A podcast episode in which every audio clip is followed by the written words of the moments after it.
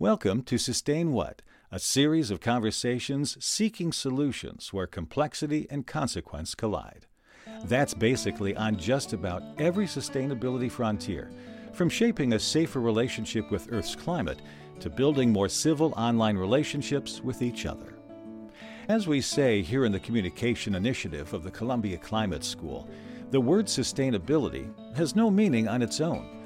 The first step towards success is to ask sustain what, how, and for whom. This program contains audio highlights from hundreds of video webcasts, which you can explore on your own at j.mp slash sustainwhatlive.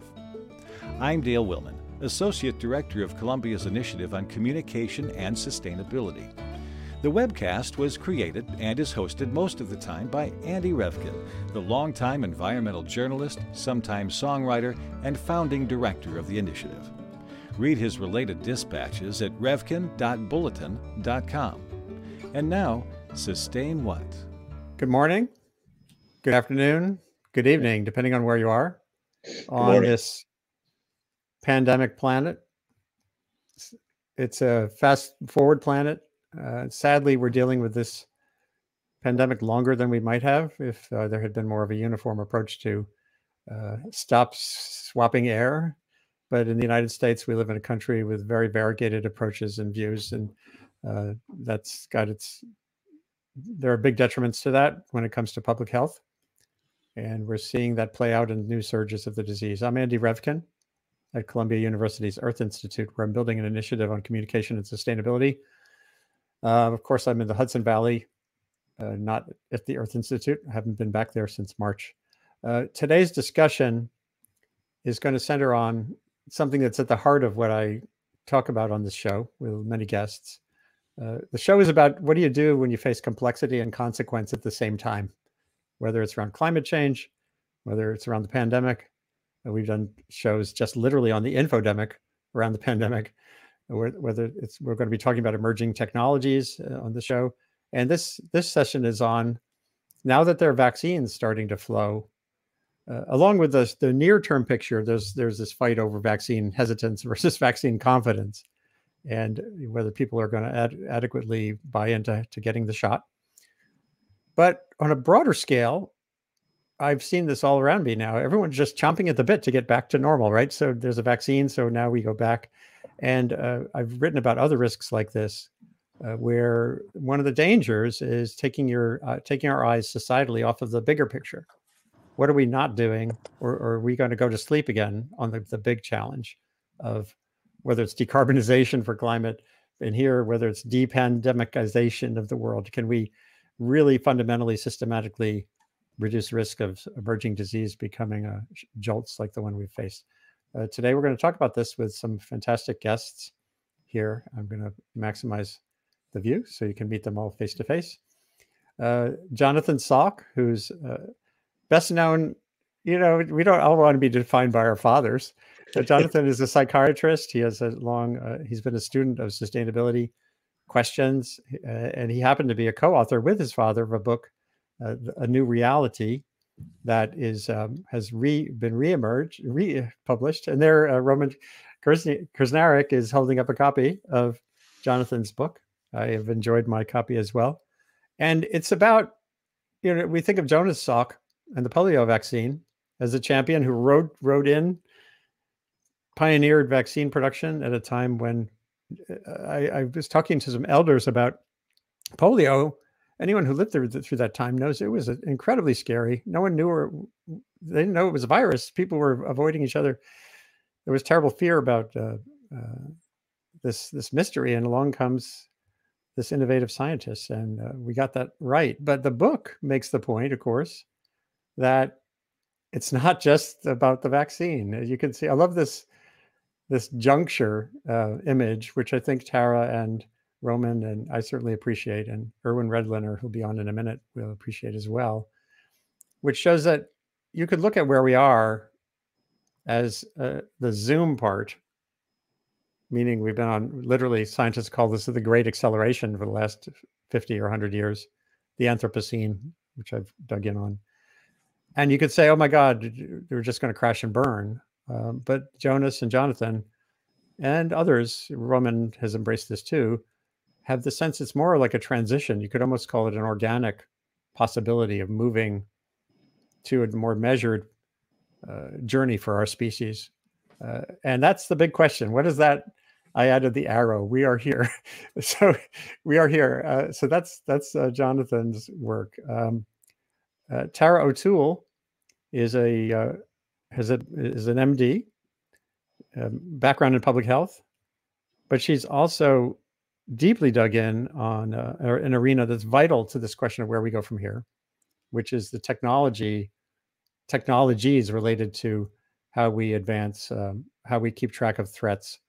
Uh, she is part of what's called In-Q-Tel, which is, she's the executive vice president of In-Q-Tel, which is uh, essentially a venture capital firm looking to stimulate and accelerate progress on technologies and capacities that can help us essentially navigate that that juncture in our curve uh, or, or modulate it actually you know, what can we do to avoid the next pandemic to avoid bioterrorism to avoid an intelligence failure like what happened on 9-11 and again more than that could be coming and finally uh, roman krishna why do I always stumble over your name? I shouldn't. It's so simple. You get, you get it right at least 50% of the time. So there you go. Roman Krznaric, who is a public philosopher, one of my favorite titles, uh, and has written a book called uh, The Good Ancestor, which is about this question of what do we owe the future? Yeah, I like that how you're each holding up each other's book. I was going on your your website, uh, uh, and there's this reminder uh, again of our juncture on this planet. The dead are only about 100 billion humans so far. The living are 7.7 billion, and untold trillions yet to come if we don't screw up that transition too badly. And, and I, you know, I've had other people I've talked to from uh, who study these these these longer time scale transitions, and there there are definitely pathways toward a prosperous future with a few billion people on a planet with equity and with plenty of room for nature and but how do we do that so it, it, involves technology it involves tara it involves philosophy and ethics it involves values and it involves other roots to science it's great to have you all here today and i just briefly want to also add here my friend and colleague uh, Irwin Redlin, Irwin Redlener, who was the founding director of the National Center for Disaster Preparedness, which is part of the Earth Institute at Columbia University, where I work. And Irwin uh, is always on the run. He's not driving, but he's in a car. Yes, there we go. Proof. And it's great to have you back, Irwin. The last time you were on the show, you were also in a car. So there's a lot to go over here. And I uh, thank you for uh, tolerating the introduction, everyone. Uh, but I did want to give Irwin the floor briefly to talk about the state of the uh, pandemic right now, because one of the things that we clearly need to figure out is how to stop swapping air, as a, a new Mike Osterholm uh, campaign is putting it. Whether you make this message about masks or like, the thing you have to stop is that. So, Irwin, you know, we're not doing very well, it seems, in the United States. Oh, you're muted. Hold on. I have to unmute you. Sorry. One second. Unmute Mike. Oh, maybe you have to. I it. have to. Hang on. There we there go. we go. Okay. Okay.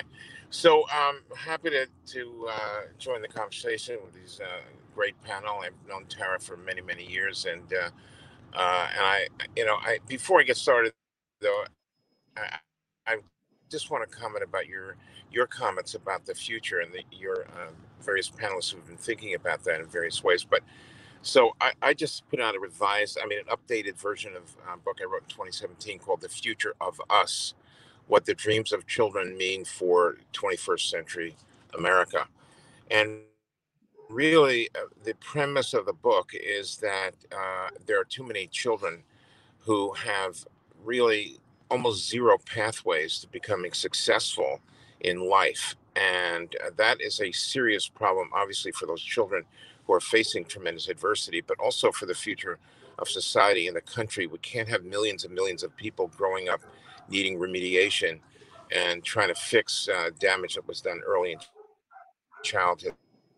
So I, I, I would just propose that we don't really have a successful future for society if we don't pay attention to children, not only those here in the U.S. facing adversities, but you know the 65 million uh, uh, international refugees and displaced persons, among which are you know probably 30 or 40 million children. So this is a real international problem, which is that without a glide path for the future of all children, we are in really deep trouble. I don't care what technology has to say.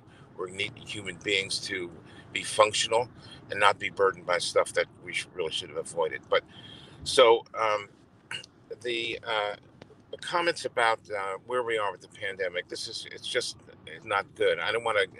We're not going to go backwards. I just want to say something about the state of things right now. I never expected that we would break 3,000 fatalities in a single day, which we just have in the last couple of days, which, of course, as people have been pointing out, is more than the number of Americans uh, lost on the first day of the Normandy invasion uh, in World War II. It's uh, more than uh, we lost on 9 11, et cetera, et cetera. The numbers are absolutely staggering.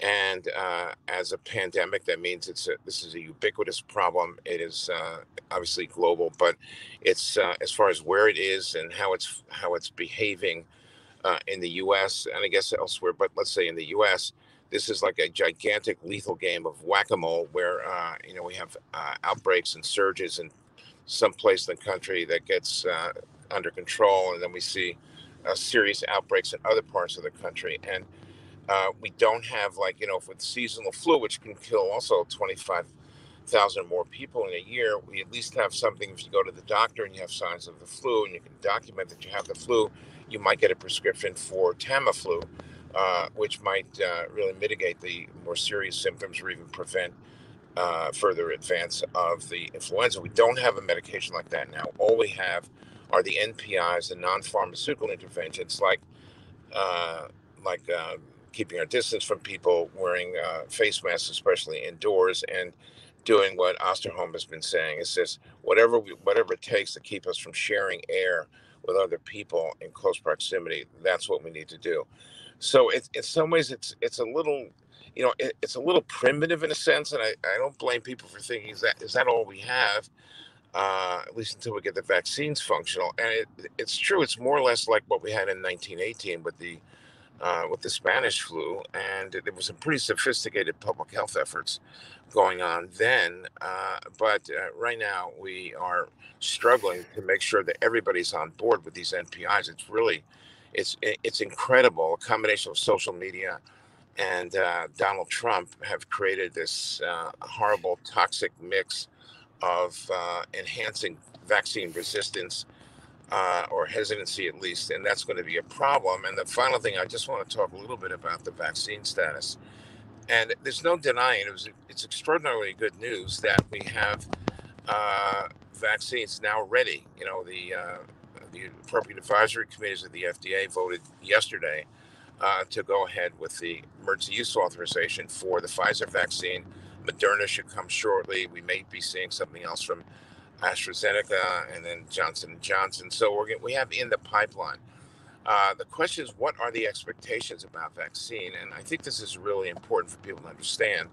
I spoke with uh, Dr. Fauci a couple of weeks ago, and I said, "So, what do you think if I get a?" and I'm pretty high risk myself, but if I get a vaccine, any of the vaccines that are good, you know, uh, shown to be efficacious, and then have positive serology a month later, am I good to go?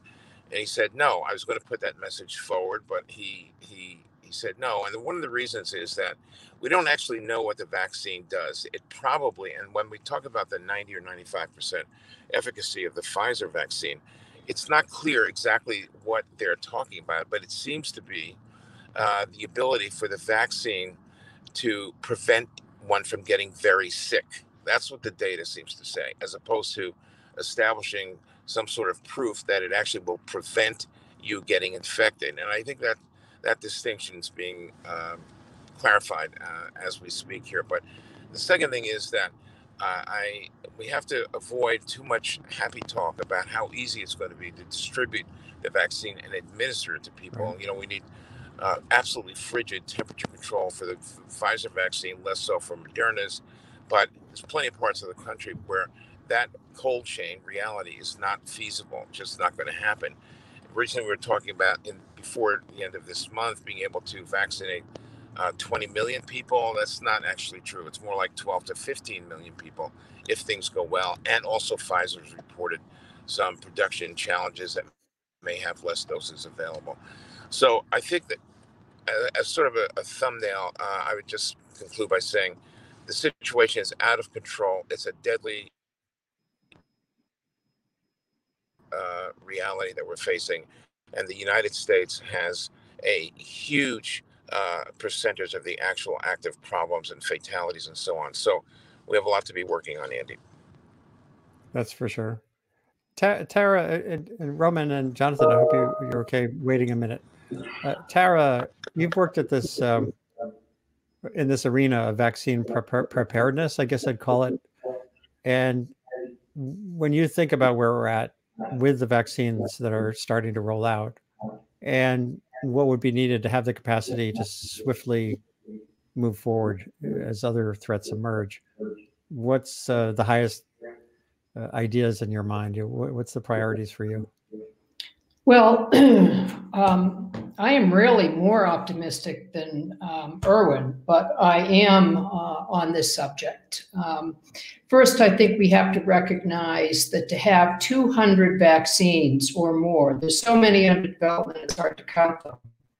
At this point, one year after the initiation of a major pandemic, um, is an extraordinary feat of scientific creativity and genius combined with um, government assistance. I mean, we would not have these vaccines had governments, and not just the US government, had they not leaned in and agreed to pay for vaccines, whether or not they worked which gave um, pharma companies, big pharma companies, as well as tiny little innovative companies, uh, the opportunity to go to work. Um, both the Moderna vaccine um, and um, the Pfizer BioNTech vaccine, um, as well as the AstraZeneca and J&J vaccines, are very new technologies.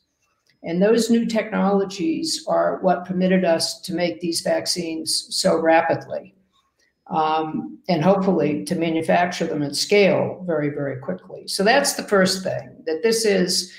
I think uh, when we look back on uh, that chart that you showed at the beginning, this is going to be one of the inflection points. And it's not just about vaccines, it's about our capacity to understand how biological systems work, including viruses, and to manipulate them in ways um, that um, allow us to make new products more sustainably, allow us to sustain whole ecosystems more intelligently, and so on and so forth. Um, I think that um, Irwin is right. We now have to manufacture billions of doses of these vaccines, which will be a huge feat. Um, but as we reference World War II in terms of casualties, we have the capacity in the world now to rapidly scale up the manufacturing um, of these vaccines. Um, what I am most worried about um, is the willingness of people to take the vaccine, um, to recognize that it's not just a matter of not swapping air it's a matter of getting vaccinated oneself in order to protect others. Right. Um, and I think that's going to be a hard message to get through. But um, unfortunately, tragically, as the deaths mount up, um, the persuasiveness of vaccines, I think, will also go up. That point you just raised about uh, the common good, essentially, that part of us that's communitarian leads very well to the work of Roman and the work of Jonathan in the sense that um, that's the part of us that's, that's or about someone else in the future is like the most vivid someone else that's there so they're not there yet.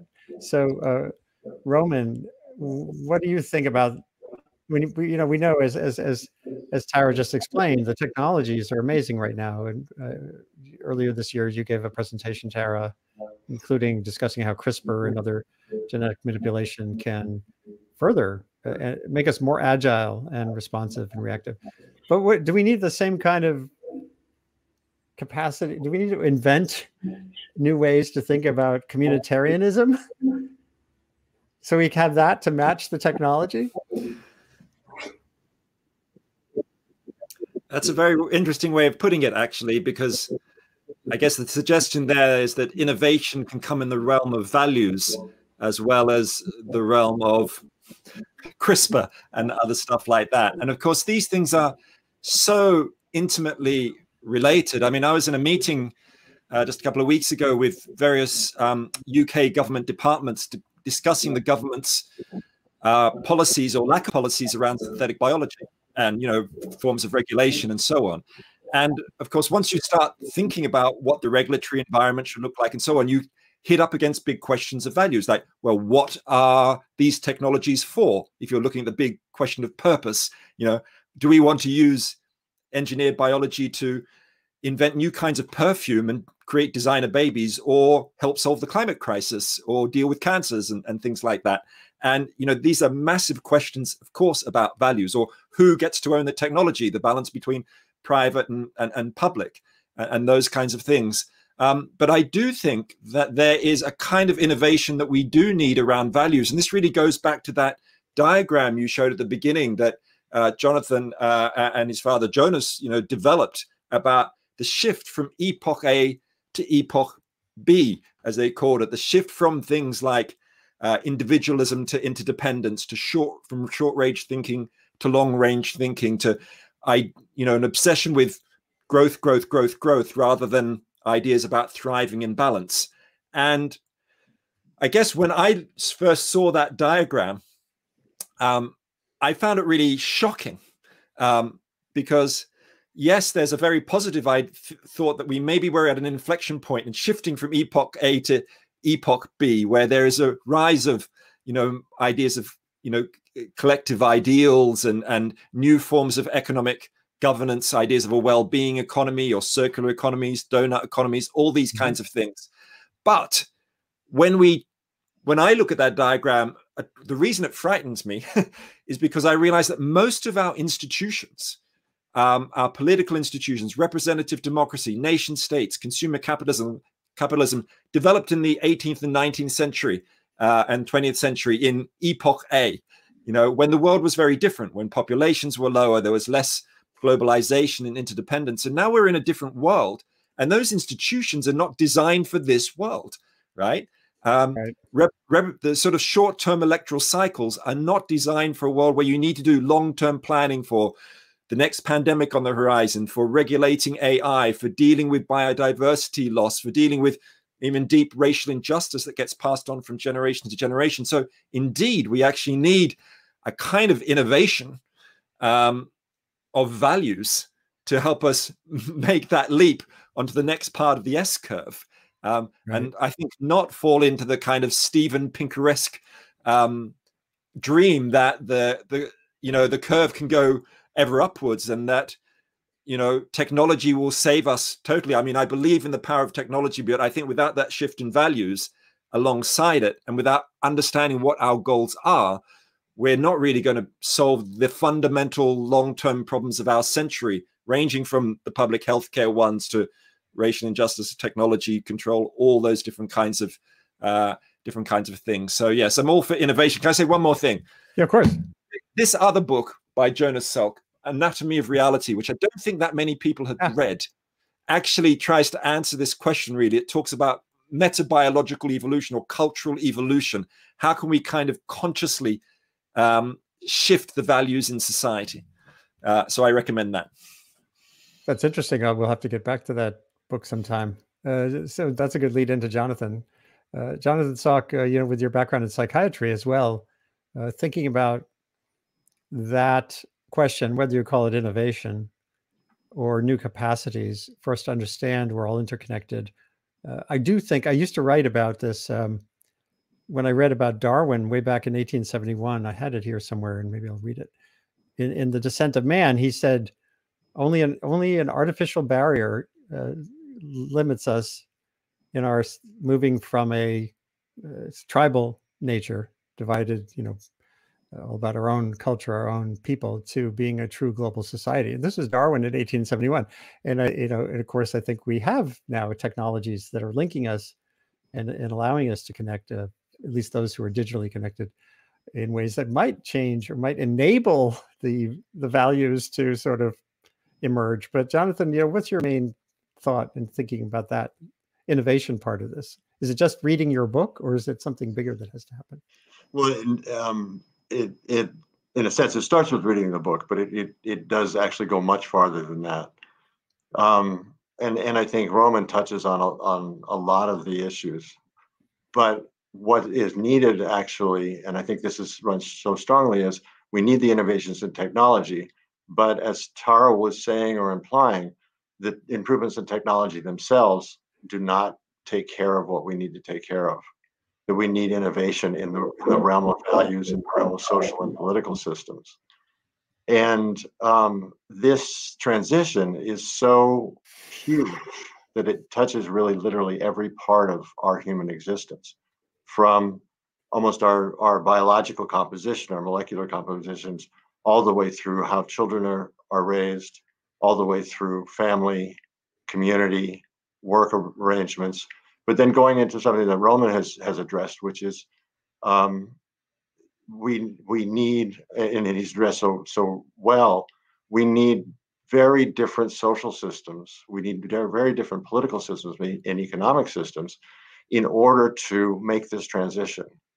And it's very much sort of a complex systems dynamic in that we need changes on the individual level so that they can fit into those systems, and we need changes in the systems so that the individuals can um, you know can can live and, and thrive in those ways so the the whole issue of innovation you know and on the optimistic side this is a tremendously exciting time it's a tremendous opportunity um, for human creativity and for for our human ability to to to innovate and to and to come into something new so um, it's it's a time fraught with terrible danger as as everyone's alluded to and we may not make it but if we are to make it, and if we can make it, it's it's actually pretty exciting.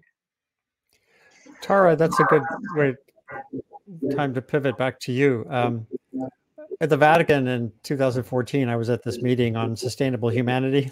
It was basically what it was sustainable nature, sustainable humanity, our responsibility. That was the, the focus of this week long meeting. And there was this um, Cardinal Maradiaga who kicked off the meeting by saying nowadays man seems to be a technical giant and an ethical child.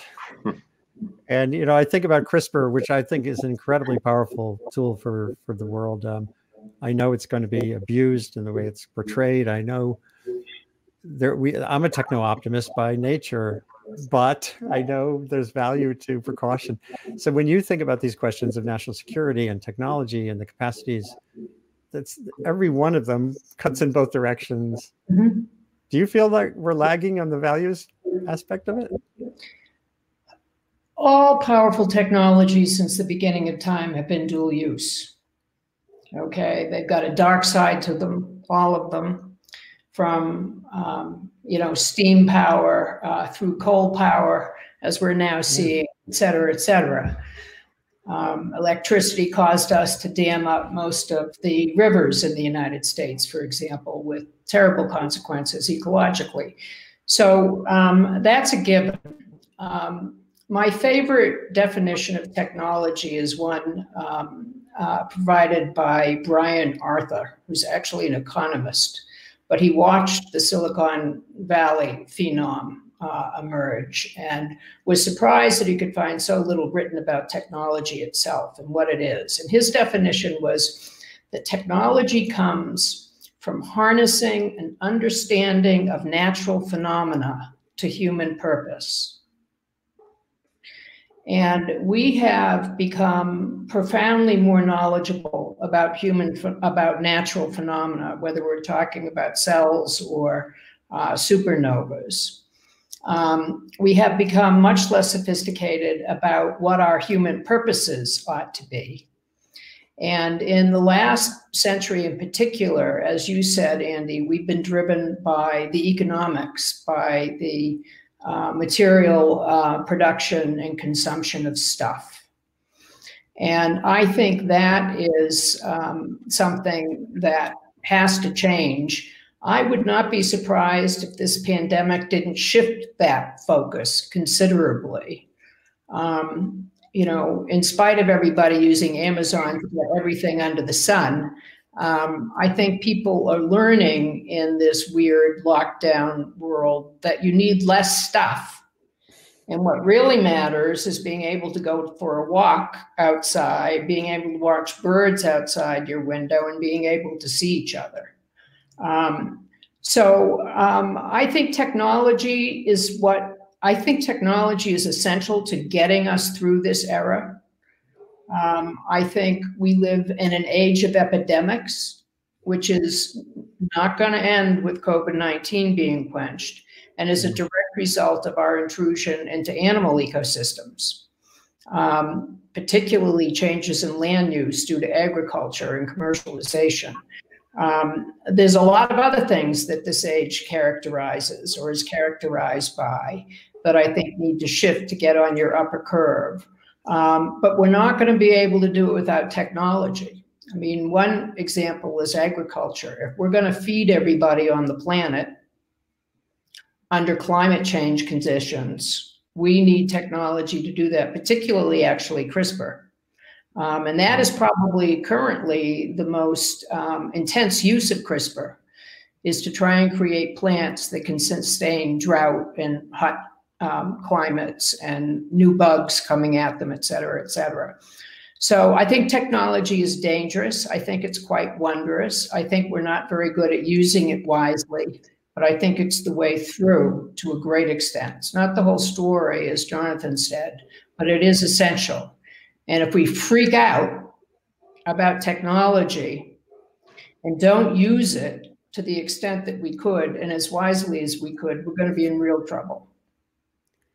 So, Jonathan, I'd like to go back to your dad's work. Um, could you characterize from your memory and what you've learned, you know, not just from your own memory, the mix of qualities that he had when he was approaching the polio crisis? Um, yeah, sure. There's a lot to say on, on, this subject because because he he was a remarkable person, remarkable human being.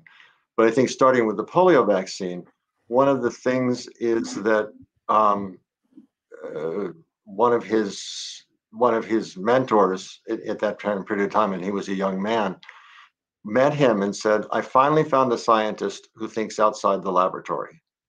Um, and he really had a sense of purpose about the vaccine and he understood what this meant for human beings. He was not just solely focused on the technology, but on the on the, the melding of that.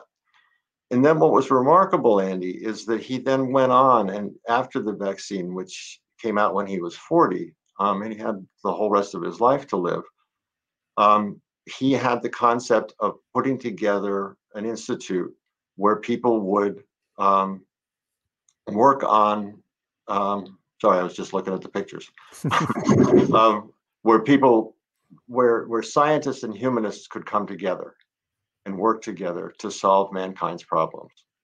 Um, but he really saw that as the as the the melding of, of of those two.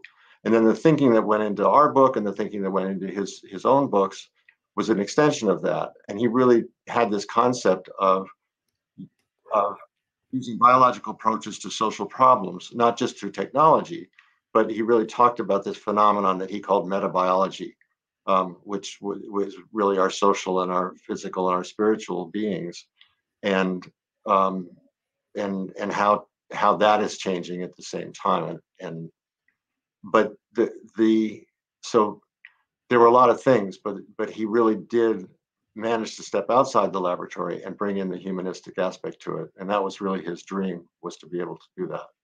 Well, what you just described in that mix of human humanism and technology in the same place, that feels a lot like the kind of mix we need going forward. Um, whether it's um, how technologies are assessed. There used to be an Office of Technology Assessment for Congress, that mm-hmm. went away. Um, it would be nice if that came back. But re- uh, recently, um, I did a webcast on here with a former uh, presidential science advisor, Neal Lane, about how does a president facing a complex and consequential landscape make decisions? How do you incorporate science advice?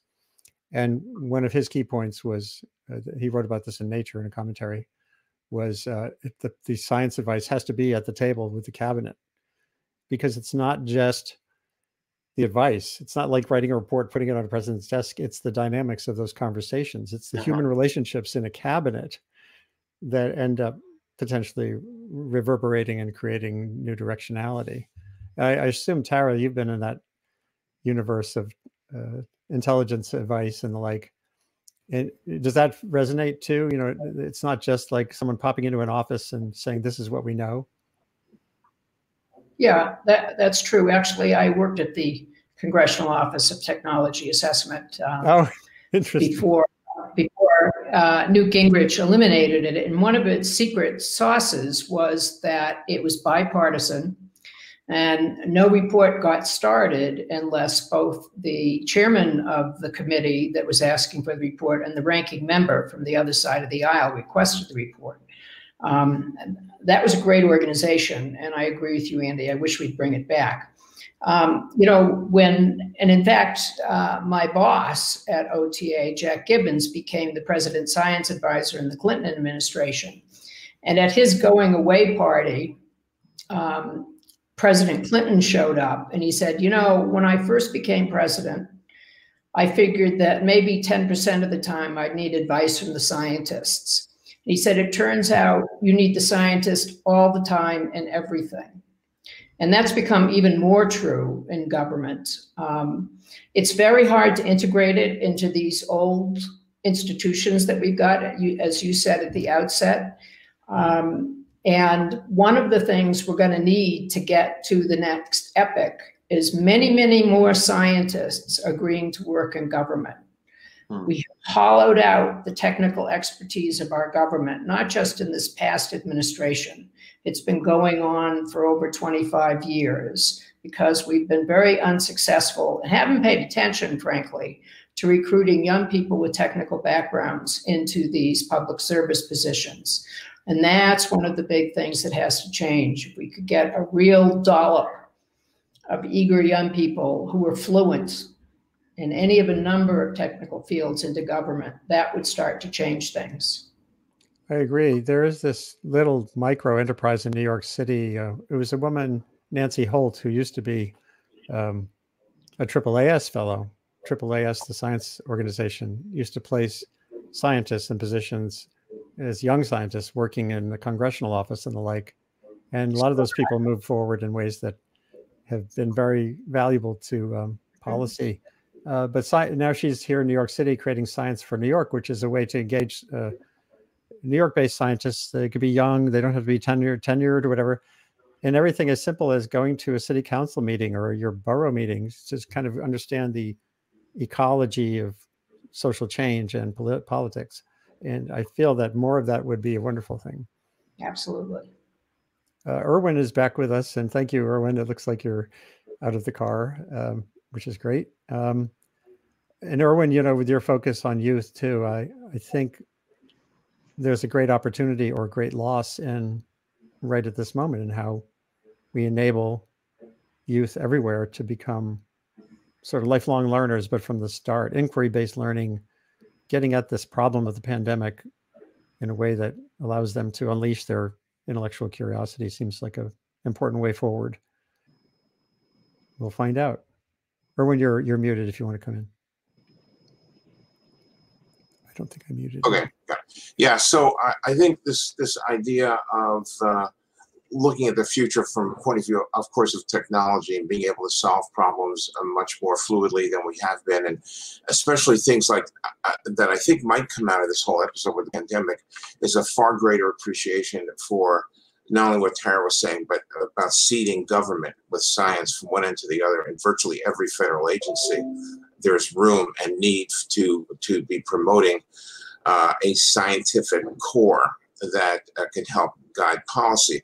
But the other lesson here, which may come about, is this issue about how well do we collaborate with other countries? This is, you know, a pandemic, among other things, shows us that uh, we're not little islands separated, uh, you know, by vast oceans without uh, a lot of interaction.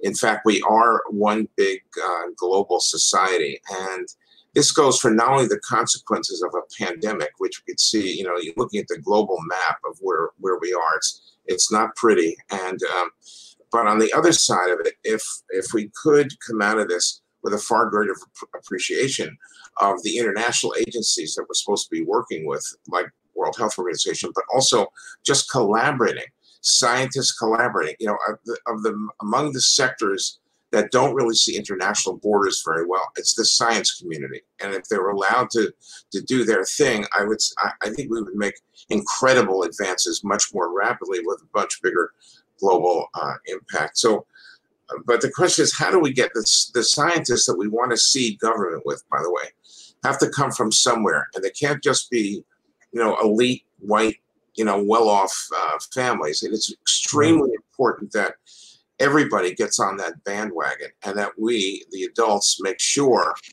that children aren't left out of the opportunity to aspire, to dream, to see, oh yeah, I, I could be a scientist working in the Department of Agriculture or you know, any any place in government. I would like to lead. I would like to contribute. Uh, those options, those internal conversations, are not had by too many of uh, too many children, even in even the U.S. And the, the, data is clear; it's out there. But but I think that's the point I wanted, to the point I wanted to make earlier. But which the other point is, I want to apologize to Tara because I, I really do think the the the vaccine is an extraordinary development. I'm just so used to being a half empty glass person my reflex is, yeah, it's fantastic. Yeah, but the yeah, but's sort of uh, overwhelming. I guess I have to I have to talk about them every day. But um, yeah, so this is there's no doubt about it. This was an unbelievable achievement, which I I didn't think was going to happen. In fact, I you know uh, Trump had a uh, this sort of rollout of the uh, sort of first part of the conclusion of Operation Warp Speed, and he had, he had, he had a videotape to introduce it, where all the naysayers were featured in quick little clips. So I was featured from several months ago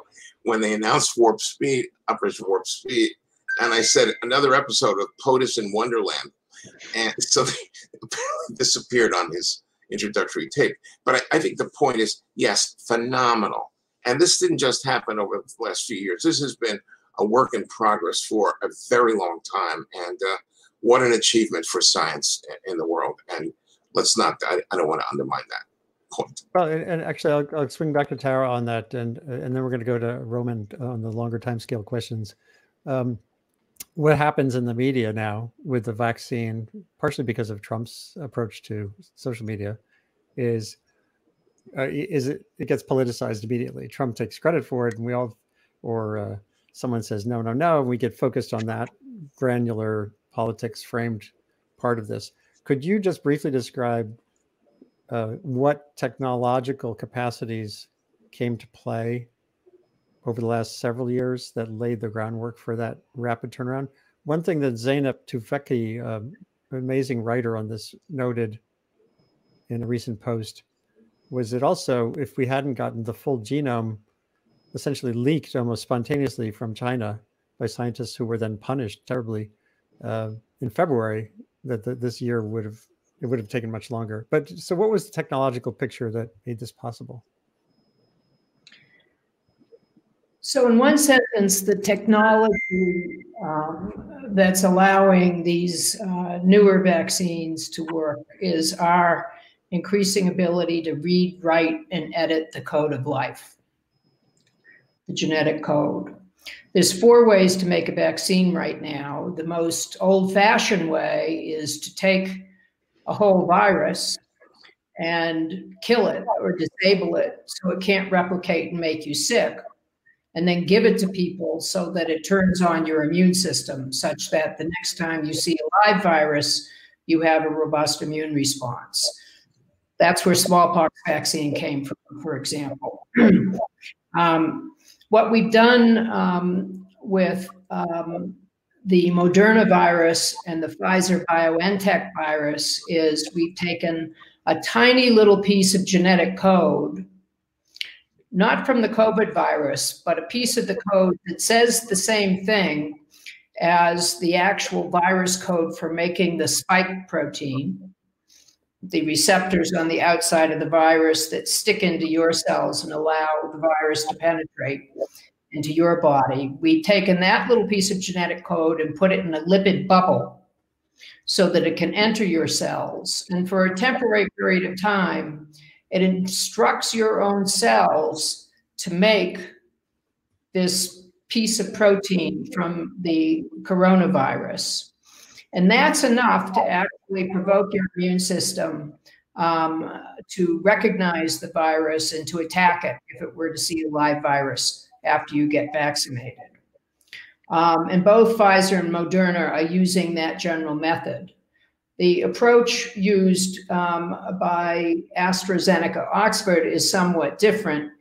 Um, it's again a little piece of um, nucleic acid that codes for the spike protein, uh, but instead of putting it in a lipid bubble, you put it into an engineered cold virus, essentially, to be safe. And that cold virus becomes the ferry that shuttles that little code into your cells and tells them, make spike protein. The advantage of these methods is that you can do this very fast. In the old method, you had to grow up tons of the virus in order to kill it so you could turn it into vaccine. And there were many manufacturing problems associated with that process. Um, but uh, these new approaches are much faster um, and are the reason that um, we have a vaccine so quickly. The downside of them is that, as Irwin said, uh, you need to store them at very close cold temperatures. They're expensive, relatively speaking. These RNA these RNA based uh, vaccines. The um, the cost is going to be about $20 a dose versus more like $3 uh, for the AstraZeneca approach. Um, but um, they basically herald a new age in biology when we're able, like I said, to read, write, and, and edit genetic code for our own purposes. Amazing. So, are we pretty well situated technologically to respond quickly the next time? We could be. Could be. So what's what's the missing factor there? Investment or uh, more capacity? Well, um, investment certainly. It would have been nice had we already tested these in other platforms. There's many other platforms out there that are being tested. Some are extremely creative and may turn out to be even better than these mRNA vaccines. Um, um, but um, it would have been good had we already done the safety testing for an array of vaccine platforms, uh, so we knew their pros and cons and were able to, um, you know, move them into production more quickly.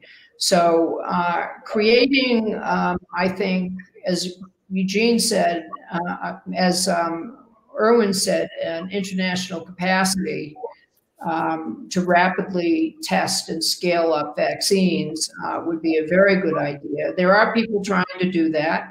I think CEPI um, is one example. It's a nonprofit entity that's trying to anticipate what vaccines will be needed in the future and get started on making them. Um, I think more attention to what happens after we design a vaccine, how do we rapidly scale it up, and how do we distribute it mm-hmm. non-glitzy, uninteresting part. Right. Able to vaccinate, I think, needs a lot more attention.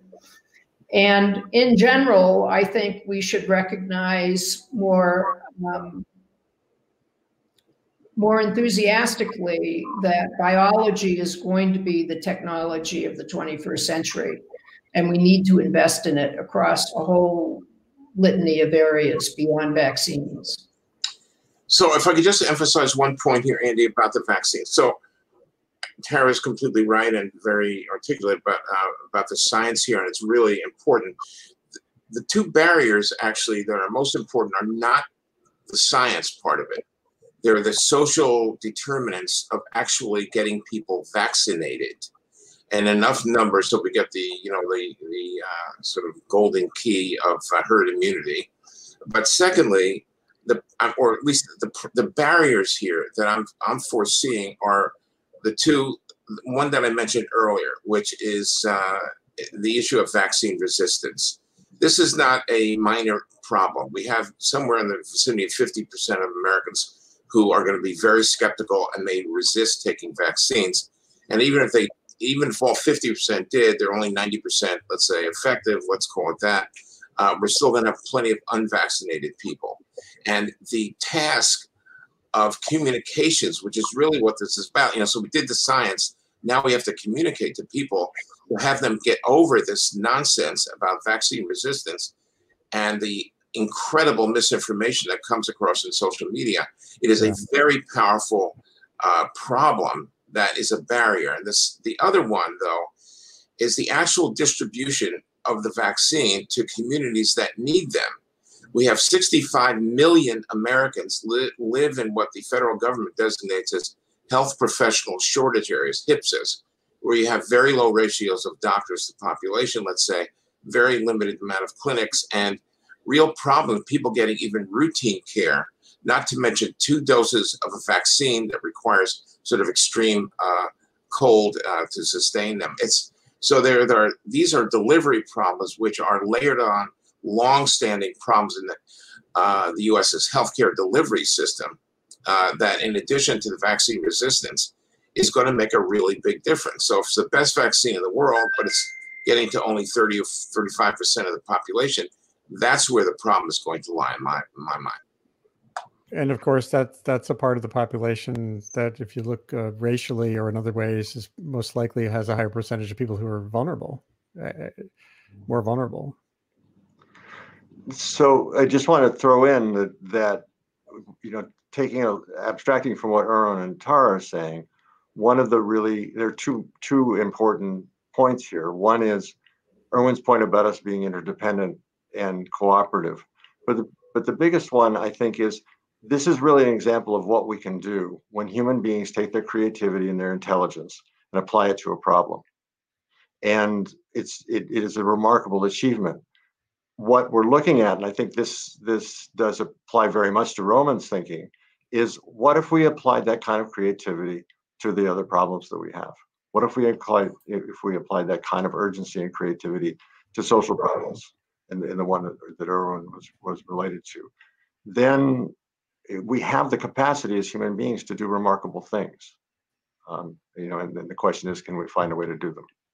Yeah, I, um, on the climate front, I recently um, held a conversation here about innovation, and you know, since 2006, I've been writing stories for the New York Times and then later on the in- unbelievable underinvestment we have made in basic energy sciences, energy R and D, and innovation stimulation and there was a new call for it. But then I had a guy on who's a in Norway who's a social scientist who described the deeper gap in R&D and basic science in the social and behavioral sciences as they relate to climate and energy.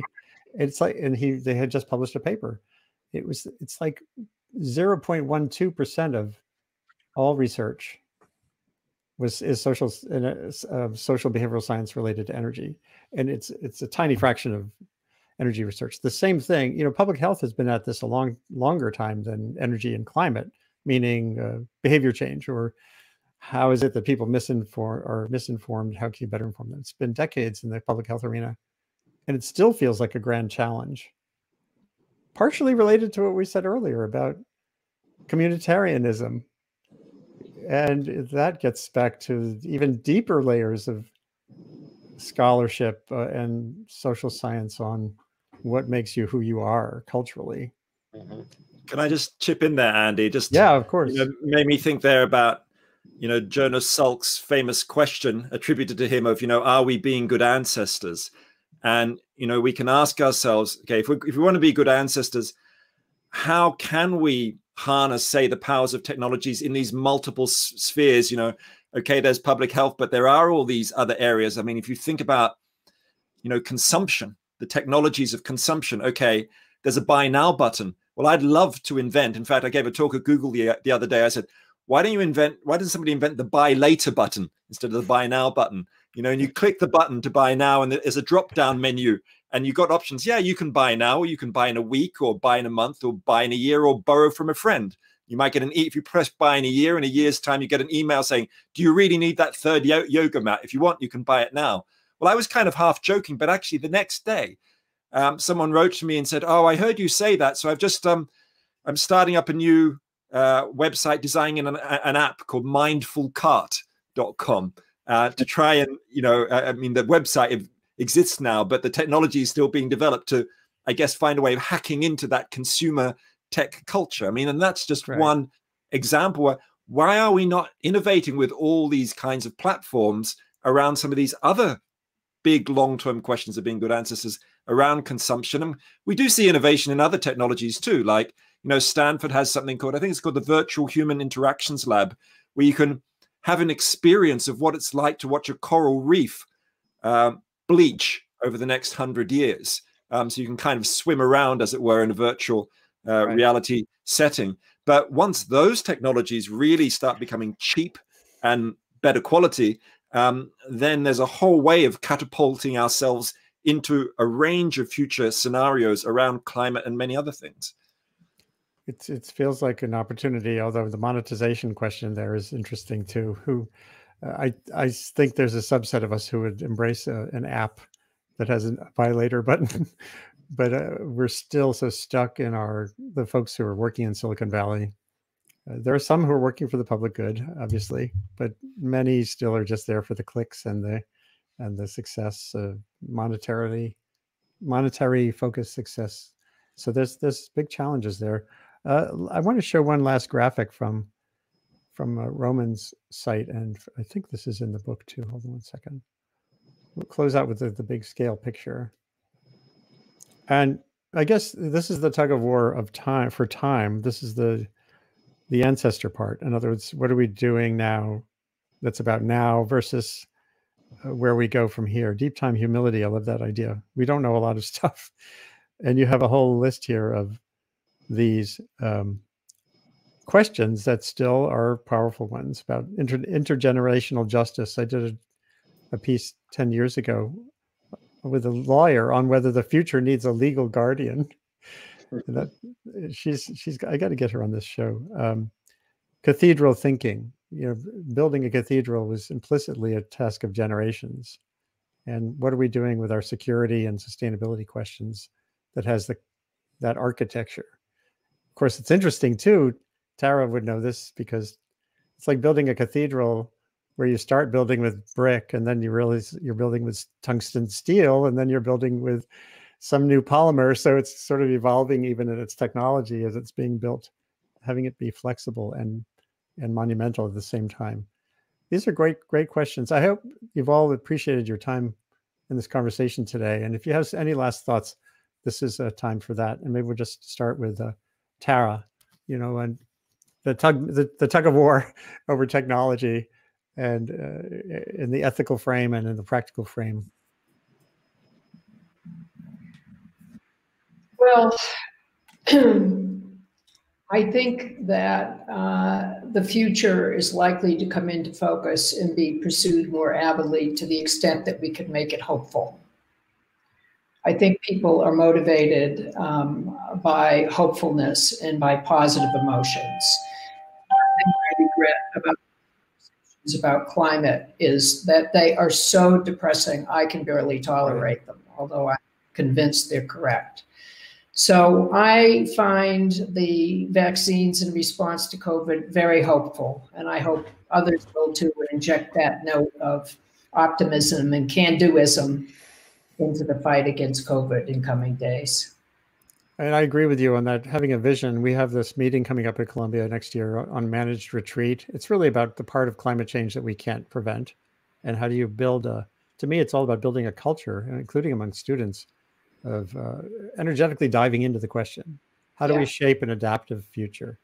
Yeah. How do we shape a community that can be resilient and creative and thriving, even with what we know is coming? So, thank you, Tara, for being here today. I know we all some of you have to jump off, so uh, I'd love to have you back sometime. We can we can review the bidding, see how things are going, and uh, thank you for being with us. Thank you. And feel free to pop off if you need to. And okay. Roman, uh, your work is really inspirational to me. It gets at some of these questions I've been digging at for a while in less coherent ways. And uh, I'd love to have you and Kate on at the same time. We'll figure out how to do that.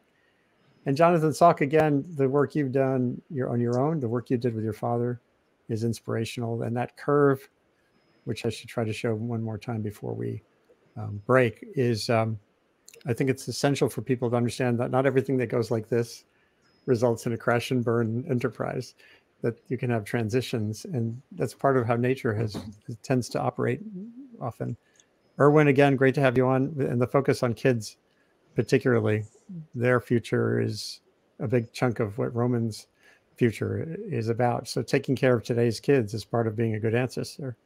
So thank you for being here too. There's one, one last thing i'm going to note is that today columbia really formally launched a, a climate school.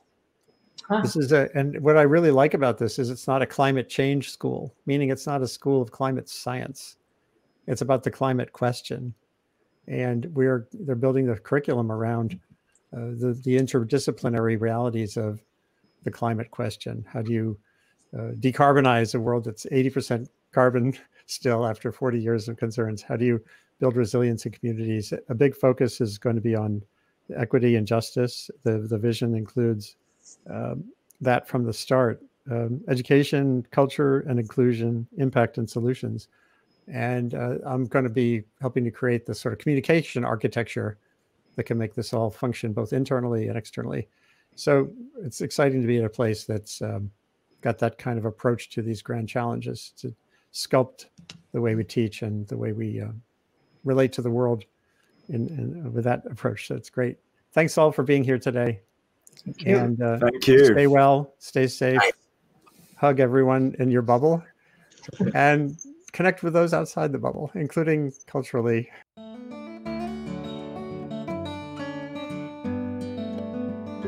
Thank you for listening to Sustain What, a production of the Initiative on Communication and Sustainability at Columbia University's Climate School. If you like, send your feedback or ideas for future shows to j.mp slash sustainwhatfeedback. Thanks again for listening. Stay safe and build a better world.